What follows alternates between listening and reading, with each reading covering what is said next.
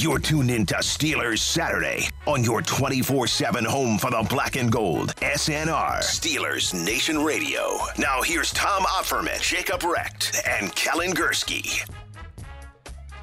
This is Steelers Standard, and on today's episode, we're going to talk about the Defensive Player of the Year award and the travesty that was done to TJ Watt when it was awarded to Aaron Donald. But before we get to that, we're going to start with some positive news in Steelers Nation, and that is it was a great weekend as far as Hall of Fame inaugurations are concerned for your Pittsburgh Steelers. Alan Faneca finally getting in, and a man who was made to wait way, way too long, Bill Nunn, also elected into the Pro Football Hall of Fame. So, guys, those are two pretty great things to happen for Steelers Nation over Super Bowl Sunday weekend. And for Alan Faneca, let's start with him. Uh, much deserving, 13 year NFL career, 10 of those seasons were spent with the Pittsburgh Steelers. And it's about time that Alan Faneca got in because there's no question that he was probably the best offensive lineman in the decade that he played. There might be some debate for that, but he was certainly top two or three, and you deserve to be in the Hall of Fame if you're top two or three of your decade. Yeah, no question, uh, and long overdue for Alan Faneca yep. to say the very least. Um, you know, you mentioned what a, a 14-year pro, a nine-time Pro Bowler, a six-time All-Pro, mm. uh, won a Super Bowl as well. And as you mentioned, you know, you said that he probably was one of, if not the best lineman um, of that of that you know that stretch that decade. He was um, on the Hall of Fame All 2000s teams. That gives you an indication of of how good Alan Faneca was. Um, and, and, you know, obviously everyone knows how good Faneca was, but I mean, kind of his career defining play was that uh, that big run by Willie Parker in the Super Bowl. He had the key block, um, and, he joined Stan Savran this week, and he talked about that and said um, he had to, you know, as soon as he threw the block, he knew in his head like, oh my God, we have him. Uh, this is going to go big, and he turned and looked to see where Willie was at, and then he saw the touchdown. So, um, yeah, I mean, he has been waiting way, way, way too long. But um, you could hear it in his voice when, when he talked to Stan and, and all the media stuff that he's done this week um, that he's just, I, I think there's a sense of relief for him because he knows that he was deserving. And, um, you know, the Hall of Fame guy even told him, like, I can't wait to hug you in person. And I'm tired of calling you and telling you that you didn't make the final cut. Um, so it's it's well overdue, but it's very good. It's it's great that um, that Alan Faneca finally is going to be enshrined in the Hall of Fame. Yeah, I couldn't agree more. I mean, you talk about Steelers greats, he is up there. There was Mike Webster, and then came along Dermontti Dawson and now there was Alan Faneca. I'm sure Maurkice Pouncey is Hall of, will be Hall of Fame eligible, and hopefully he'll get in one day. But to me, those three guys are by far the three most outstanding linemen in this franchise, and that says a lot when you're talking about this franchise specifically, a franchise that has more Hall of Famers, I believe, than any other team. I think maybe only the Green Bay Packers are close, but that's about it. And I think he was by far the best Steeler offensive lineman of that 2000s decade. I mean, we all know the Willie Parker 75 yard run record for a, a, run in the Super Bowl. So you love to see that, that he's able to say, I had a big part in that. But yeah, I mean, there's no doubt that he was one of the key offensive linemen to those, uh, especially that, that one 2005 Super Bowl run, because without him, I mean, I, I just don't know if Jerome Bettis is the same guy. I mean, Jerome is a great player, but Alan Faneca really led the way and, and and kind of open the floodgates, if you will, for all the pounding that Jerome took on opposing defenses. I loved Alan Faneca. You know, when David DeCastro came in wearing number 66, I said, I said to myself, that's a that's a big uh, shoe you're trying to fill there, DD. But uh, DeCastro has been doing well so far. Obviously, we know he had problems this year, but number 66 will always be always be remembered in Steelers history as Alan Faneca thankfully we can say now is the Hall of Famer, as you said, Kellen. I forget the, the tall dude name uh, from the Hall of Fame, the big burly guy who's always not. I couldn't remember his name either. So. But yeah, I mean, we all saw the clip of at Alan Faneca's house with his family being in on the surprise because they had to make sure that they were home so they can knock on the door properly. But yeah, I mean, the joy in that man's face telling Alan Faneca, we've waited year after year for you to get this, and I'm so happy we finally can. And I mean, that guy isn't even a, a Pittsburgher, isn't like a, a, typical Steeler fan. So you can imagine how he knows happy, how long he's been waiting. Oh yeah, you can imagine how happy the rest of us are knowing exactly the impact that he had, uh, and kind of just leading that way, getting back to Steelers pound and ground football that we saw in the in the early 2000s. It, it felt like a little mini win for Steelers Nation on on Saturday, and a much a much needed win. Yeah. when some bad news was and that's including Bill yeah. Nunn, the guy we'll get to Yeah. in a second here. But Kellen, you mentioned at the top his accolades: a nine-time Pro Bowler, six-time All-Pro, uh, won the Super Bowl in that 2005 season with the Steelers. But some stats that really just were shocking to me when it comes to Alan Faneca's career. He missed one game in 1999 and then another game in 2001. Other than that, he played every single game of his career. He I don't only think I missed knew that. two games from his start of his career in the ni- in I believe 98 until he finished in 2010 with the Arizona Cardinals. And that's including with the Jets and the Cardinals. He played all 16 seasons in the twilight of his career. So that's outstanding. Uh, uh, they say your best uh, ability is availability, and he There was you go. certainly Yeah. available every single weekend for the Steelers and then the Jets and the Cardinals as well. He was only called for holding four times in his career. Doesn't that seem like an impossibility Yeah. when I say that to you? Four times in 2000 and in 2002, and then in 09 and 10 with the Jets, he was called for holding. So really, only twice as a Pittsburgh Steeler was he ever called amazing. For holding, and he had 24 false starts at his career, which kind of seems a little high when you talk about just four holdings, but over a 13 year career, 24 times jumping, uh, that's pretty good. That's Hall of Fame worthy. I mean, those were definitely some of the stats that really shocked me. I, think the four holds in that entire 13 year career is it's it's an anomaly, right? Like that's What is- something that, that seems average? impossible. What is that average? One holding call every four years. That's what I? Yeah. pretty much like that, and it's it's insane for me to think about that. The the amount of discipline that it takes, and you hear guys like Wolf and Tunch say constantly. Uh, there's holding on every play. Right. You know, you get caught with the habeas gravis. It's just a matter if a guy sees you holding or not. You could really call it if you're a ref on any play. Well, either Alan Faneca was the best of all time at making refs not see the hold, or he was just the most disciplined, fundamentally sound blocker in the history of the NFL. And and one of the things that sticks out to me too, I mean, those numbers are incredible. But um, Tunch and Wolf have talked about this, and, and Matt and Dale have done the same thing on Steeler Nation Radio. I can't remember what year it was, but they would move Faneca out to tackle on like passing downs because they didn't have a, a serviceable tackle at the time. Um, he would play guard, but on passing downs and to protect whoever the quarterback was at the time. I can't remember what year it was. Probably well before I really remember football, but um, they would move him out to tackle to to play tackle in passing situations. Like that's unheard of now. Like that you you can't even begin to to just draw that up. Like oh hey we're just gonna move our guard who's an All Pro out to tackle and hope hope it works out. Um, but that's the stuff that the Steelers did when they had Faneca, and that just tells you how good Alan Faneca was.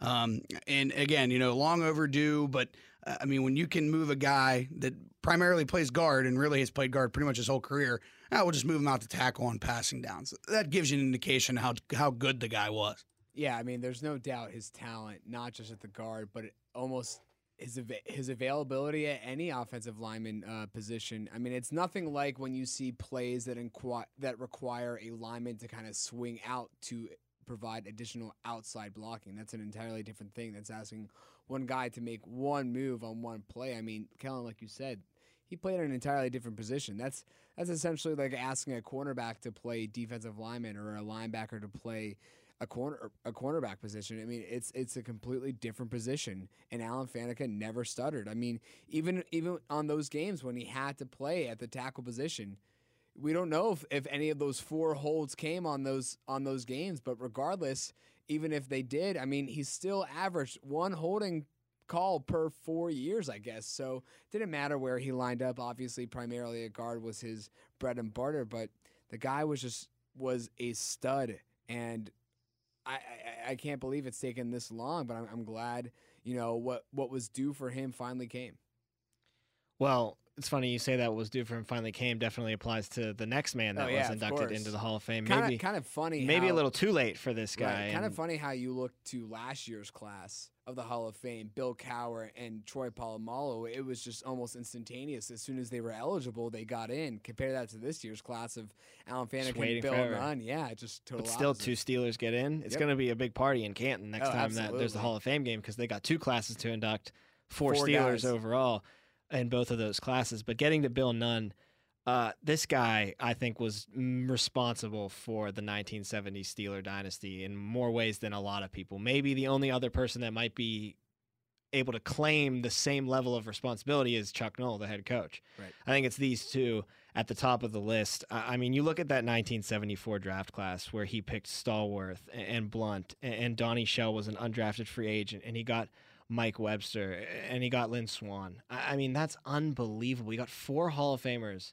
in the first five rounds of yeah, that draft. so I don't think there's any question. People d- shouldn't doubt that that's the, regardless of who want to credit, best that's the best class of recruiting all- class of all time. Draft right? class. Yeah, And, and sorry, the stories class. behind John Stallworth, too, are great about how he hid game film away from other teams so that no one would know about him because Stallworth didn't go into the fourth round. And Stallworth was an unbelievable talent playing at Alabama A&M. And Stallworth credits him going not just to the NFL, being a Pittsburgh Steeler, to the fact that Bill Nunn actually sought out talent at these HBCUs where no one else was doing that before. They would just maybe stop by for a, a quick uh, pit stop on their way to a, another college, and they wouldn't really pay attention to the players that were playing at these schools. And and Bill Nunn knew that there was talent there, and he used that as a pipeline. And it wasn't just with the HBCUs. He he looked for guys like Jack Lambert at Kent State, and it's just his ability to think outside the box that made him such a great visionary and it delivered in the biggest way you possibly could. He he was working a, as a reporter for the mm-hmm, Pittsburgh mm-hmm. Courier Yep. until he started with the Steelers in 1967, and then in 1969 he was hired full time as a scout for the Steelers, and he worked there until he died in 2014. So that man has been all over the Pittsburgh Steelers, his fingerprints since they really became a dynasty in the 70s. Yeah, and I think one thing too that needs to be mentioned, it's not just a football thing um, with Bill Nunn either. I mean, he kind of opened the floodgates um, and opened the world's eyes really uh, to a different. I mean, let's be honest, a, a different set of people, right? I mean, not many people uh, looked at the historically black colleges. Not many people did that. Um, not only was Bill Nunn, you know, an, an awesome um, scout, recruiter, whatever you want to call him, but um, he was a great person and, and really opened up um, a world of opportunity for so many people that, um, quite frankly, didn't have it before then. Um, and you know, that's obviously way before all three of our times, but just to look back at that and, and understand like what he did for uh, so many players in that time and moving forward. I mean, who knows how long it would have taken if it wasn't for a guy like Bill Nunn um, to go to the historically black colleges and kind of show, hey, there's some talent here. There's a lot of talent here. Who knows what would have happened? But I mean, it, it's kind of uh, poignant, especially now with everything going on in the world. Like this guy, you know, kind of opened up the world's eyes to this whole thing. Right. I think you can, if you isolate just the the one draft class, right? uh, You could you could have said that's enough pedigree for one guy to get into the Hall of Fame. But Kellen, I love how you mentioned this guy was the one who kind of almost single handedly changed the league, changed the NFL, changed how the NFL is operated, and changed how the game was played because of the players he introduced and allowed other teams to see who was available, not just to the Steelers. I mean, any team could go out Right. and get these guys. And we don't know how long it would have taken without Bill Nunn doing it first, but you can credit Bill Nunn as the first guy to saying, "Let's expand this league. Let's let's let's make it more available to more people." And as much as we want to look back on the on the draft class that changed the Steelers, I mean, you can isolate that and you can isolate Bill Nunn's contributions to the league as a whole and say this this is person A and this is person B and person A and person B both deserve to get into the Hall of Fame for the individual things that they did. Combine that into one person and it's just it's the ultimate contributor and that's what he got in as as a contributor as a contributor to the game. And you don't see a lot of those. You don't see a lot of guys who are contributors in the way that they impacted the game in, in such a grand level. And it's remarkable that Bill Nunn was with the Steelers until the day he died as a senior scout until 2014. And you think back to the 70s, of which he had the greatest impact, but he still, it, it, I don't know if it, it was, was it enough? I mean, the guy just lived and breathed for football, and he lived and breathed for this franchise and, and probably for the sport as a whole. And the league is a better, is better, much better off honoring him for forever now that he's in the Hall of Fame. He is the first black contributor to ever There be elected to the Hall of Fame in the 100 year history of the Hall. but it was definitely a, a little too late, too long coming. You wish that he could have just been alive to Right. see himself get put into the Hall of Fame. Right. But what a great moment for his family, and of course, all of Steelers Nation will forever remember Bill Nunn, and now he will be immortalized in the history of the NFL forever. Uh, two guys that Bill Nunn would absolutely love. Aaron Donald and TJ Watt, the Yeah. two guys that were fighting for the Defensive Player of the Year award. It really came down to those two guys. We were talking uh, on our show Steelers Saturday last week about how you know it's just these two guys. It's just a two horse race really between uh, for the Defensive Player of the Year award and. I kind of thought it was going to be TJ Watts going into the ceremony and the announcement Saturday night. I saw that a lot of the the places you could place bets were saying TJ Watt was a favorite. Aaron Donald was plus money on a lot of places. Now, in retrospect, maybe wish thrown a little bit on Aaron Donald, thinking uh, in hindsight, but it really seemed like the tide was kind of going in TJ Watt's direction. And I honestly was a little surprised when I saw the announcement that Aaron Donald had won the award. Not to say that Aaron Donald's not a great player, and Right. You certainly don't have to stretch very hard to make the case for him being defensive player of the year for the third time in his career. But I don't know. I, my initial reaction to it was surprise because I really did think it was going to be TJ Watts this year. Yeah, I did too. And, and really quick, I I, I know that uh, I'll defend TJ here in a second, but I'm just trying to uh, rationalize the thinking as to why it is that Aaron Donald won the award over TJ. And I think it really boils down just to the fact that Aaron Donald is an interior lineman and the things that he is able to do as an interior as an an interior lineman uh, No are question. it's just unbelievable. I mean to have 13 and a half sacks from being an interior lineman is unbelievable. And that's like maybe low for him. Like, Yeah, he's really. gone higher than that before in his mm-hmm. career. Right. So, I mean, I again, I think I do think that TJ was more deserving, but when you look at it and you see what Aaron Donald is able to do, um, especially from being, in, you know, on the defensive line and interior lineman, it is amazing. Um, but TJ, uh, just to throw these numbers out, I'm sure a lot of people have seen them. Um, TJ led in let's see, seven yeah. st- uh, statistical categories, and Aaron Donald beat him in one. Forced Um, fumbles was the only one. Right. beat him in. And, and, And it wasn't even that wide of a margin. It No, it's two. four to two Right. in favor of Donald. Where in other categories there were wide margins, like Mhm. All in pressures. TJ's favor. Watt had a th- plus 13 in pressures. Watt had double digits in quarterback hits. Yeah, a lot in TJ's favor. an interception in his in his In his favor fa- too. yeah, He drops way in more. coverage, and um, obviously that's But something. that speaks to the differences that you were talking right, about. Right, right. Those are the differences that that TJ is able to do a little bit more because he plays the edge, because he kind of plays an outside linebacker hybrid sort of deal. Um, he can drop into coverage. He can cover guys one on one. Donald doesn't do that, and and kind of I think that kind of just gets thrown out because that's something that Donald doesn't do. Um, again, I do think TJ was deserving, and I think that um, this this year above any other year. I mean, last year we we know what happened. Uh, TJ was in the running, but um, lost out to Stephon Gilmore. Um, you know, I think this year was a little bit more so. It should have been more deserving for him, and, and his brother JJ tweeted out too. You know, TJ played one less game and still led the NFL in almost every major category. Um, but again, I understand why Aaron Donald did it. We talked about it on our show um, that he might be one of the best defensive players ever. And at this point in his career, he very well might be when it's all said and done. But again, this year, I- I think TJ had a better year, but I do understand it at the same time.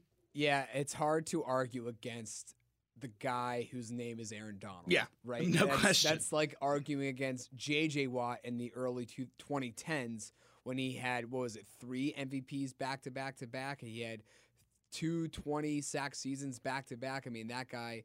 Try arguing against J.J. Watt at that time. It's the same thing as arguing against Aaron Donald at this time, but it kind of makes me a little, Kellen, to your point, it kind of makes me a little more upset that TJ didn't win it last year. That's exactly what I was going to say next. because he had a better year last year Than Gilmore. did, well, way above Gilmore. That's what I he- but mean, He like- also had a better year last year than his numbers this year. TJ, yeah, TJ did, and I don't think. I- I think it's really hard to give defensive MVP or defensive player of the year to a secondary guy.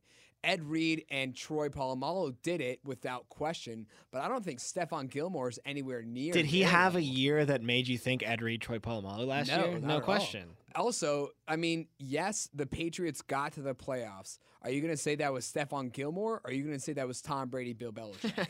and then they lost in the first the round. so- Steelers with Duck Hodges and Mason Rudolph got to eight and eight. Where if they had won one of those final three games that they lost, they were in the playoffs. And that wasn't because of Mason Rudolph or Duck Hodges. That was because of T.J. Watt and the numbers he put up.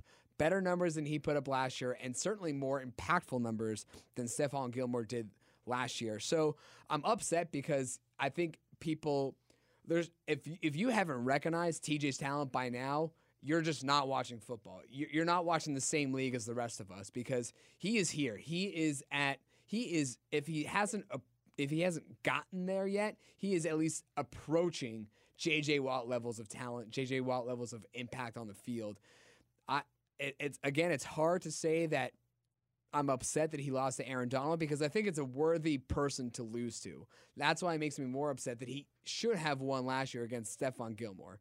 But I think, I mean, we saw after it was announced that Aaron Donald had won, TJ or JJ had obviously posted those stats of Yeah. the numbers comparing, but TJ did something a little more sly. He he posted the the Michael Jordan meme saying, and I took that personally. So maybe he'll come out hot and, and hungry for hopefully another chance at the uh, the running next year. But I mean, hopefully that'll even push him to say, "Hey, this it, it's a good title to have, but I really need to show my value to the team. I, I really got to help my team not make it to the playoffs, but get like a good playoff run in there. So hopefully that's that's enough fuel to add to that fire." To kind of get him going to say, hey, I, a defensive player can lead a team down a deep postseason run, not just a quarterback. No, that's definitely the glass half full way of looking at things, and I think that's certainly what TJ's going to do. He's going to use it uh, as more motivation. I couldn't agree more about how it's more hurtful to have him lose last year to Stephon Gilmore, just because the quality of player he lost to last year wasn't on the same level as the player he lost to this year in Aaron Donald. Like I said, this is Donald's third time winning the Defensive Player of the Year award. Uh, uh, for players that are under 29, and Hmm. Donald will turn 30 soon, I think in about 100 days, but before next season. But for players under 29 right now, 29 or under, there's not one that's more of a Hall of Fame lock in your mind than Aaron Donald right now. And I say that Patrick Mahomes could get hurt next year, Mhm. career-ending injury. There's going to be question about is he probably not going to be in the Hall Well, of Fame. Aaron well- Donald, I think, is a lock. If his season ended, career ended today, Donald's in. Yeah. Okay, that's fair. But would you be saying the same thing about Patrick Mahomes before this past weekend Super Bowl? Like without this Super Bowl in mind, like do you think it affects your opinion of him at all? I think even if he had a career-ending injury, it would have just been you can't get in the Hall of Fame because he only played for two seasons. You know what I mean? So once he establishes himself more, then he can get into that conversation. Is he, I don't think let's get, if Patrick Mahomes plays like four more seasons and gets Yeah. to 29, gets to age 30, he's in. He's a lock already. even without another Super Bowl. Exactly. Yeah. He, it's just about that longevity for me with him. Donald has that already. I, I think if he wanted to hang it up right now, it would be like Calvin Johnson. He'd be Mhm. he'd be in first ballot Hall of Fame. So there's no shame in losing the award No, to a guy like Aaron guy. Donald. And you do hope it's motivation, not just to win Defensive Player of the Year, Right. but motivation to come back and try to help this team win a Super Bowl. You think back to what Tom Brady, those stories were floating around Tom Brady like crazy leading up to the Super Bowl What was the uh, one you had told us the about? guy who had his head down because he didn't make make all a pro, or he didn't no, make he pro, bowl, Pro Bowl team, which, is even less than a Yeah. defensive player of the year. And Brady comes up to him and he's like, "Hey, keep your head high. Like I didn't play this game to go to the Pro Bowl. I played this game to go to the Super Bowl." And that's just how you have to look at it if you're TJ Watt. And yes, the Defensive Player of the Year award might come as a result of making a Super Bowl run and, and impacting a game uh, every single regular season Sunday to, to have your team in position to make a deep playoff run. But the ultimate goal should be winning that Super Bowl, coming back, helping the Steelers as best as you can to win that. And then the, the DPOY will fall in your lap if it's going to fall in your lap. But just keep playing and keep progressing the way that you have and use it as motivation. Yeah, and I think TJ's a guy too that uh, kind of takes it that way. That you know the the the individual accolades are nice, but he would trade him in a heartbeat if it meant playing in a Super Bowl, if it meant um, you know playing for a Super Bowl. I I I feel like that one hundred percent. And yeah, we we we know that TJ is probably stung a little bit by the fact that he didn't win the award. But like we keep talking about, hopefully um, he uses it as motivation, which we all seem to think that he will. And oh, by the way, it's not about individual awards; it's about the team award. It's about playing in that last game of the year. And obviously, you know, the Steelers didn't get there next year. Maybe this is extra motivation. Hey, let's get there next year. Yeah, I mean, I think the goal has to be, despite the Ben Roethlisberger talks about whether he still has it, the goal should still be to get to the Super Bowl for this team. The defense certainly is capable of doing so. We'll talk more about this the past this past weekend's Super Bowl, but I think a lot of Steelers fans were were let down. I think a lot of Steelers fans and Steelers players were disappointed in the fact that they weren't playing uh, Sunday night this past weekend. course. So, I mean, and I think a lot of franchise. We've talked about this in the past. You know, does does a surprise wild card team? Are they satisfied with a wild card win and then a division round loss, kind of like the Browns of this year? They went twelve and four. They got the wild card win, and that was it. Would they be satisfied? And I think the answer is no. I think every team plays to win a championship, no matter how bad you are. If you're the Jets or the Jaguars, Well, once you're there and you win that game, you're Right. thinking you can make a run. Right, Like, exactly. just- So I think this team knows they can get there, and I think TJ knows he's capable of leading them there. And I, th- I think there's a certain uh, kind of mood around the locker room saying we know what we can do with Ben compared to maybe other guys at the quarterback position. We know we, this may be our best chance to win with a guy like Ben, so let's not waste it. We we didn't get it done this year. We know this is probably our last year, so maybe maybe this is in addition to all that, TJ's TJ's, you know, motivation to really step it up. Even though he's already stepped it up more to defensive player of the year caliber play for the last 2 years. I mean, so I'd be shocked to see what more he could do, but I wouldn't be upset if I saw more out of him. Well, one thing he can do to make that next step, and it's a slight thing, but it's just showing up in the bigger games a little bit more. Zero sacks in the Buffalo game Yeah. this year. Uh, very invisible in the Cleveland Browns playoff game as well. So that's just the next thing to go for it. And Jacob, like you said, he's already proven he can lead you to the playoffs. But now it's taking that next step and leading in those big Right. games. A- And hopefully we will see TJ Watt do that this coming season, and he will be on a revenge tour for Right. that Defensive He's- Player of the Year award. He's 0 and 2, right, in the playoffs. The Jacksonville 0 and 2 in the game and- playoffs, yes. And this past game against Cleveland, yeah. So, So he's there's definitely looking for at least a win, right? There's a lot of hunger in TJ Yeah. Watt, no question about that. But that's going to do it for this episode of Steelers Standard for Kellen Gursky and Jacob Recht. I'm Tom Opferman. Thank you for listening to us here on Steelers Nation Radio. You can also catch the podcast on Steelers.com. On our next episode of Steelers Standard, we're going to give you a full reaction to the Super Bowl, what we think about Tom Brady winning his seventh ring, beating Patrick Mahomes, and we'll also talk about some juicy NFL headlines going around the league. We'll talk to you then.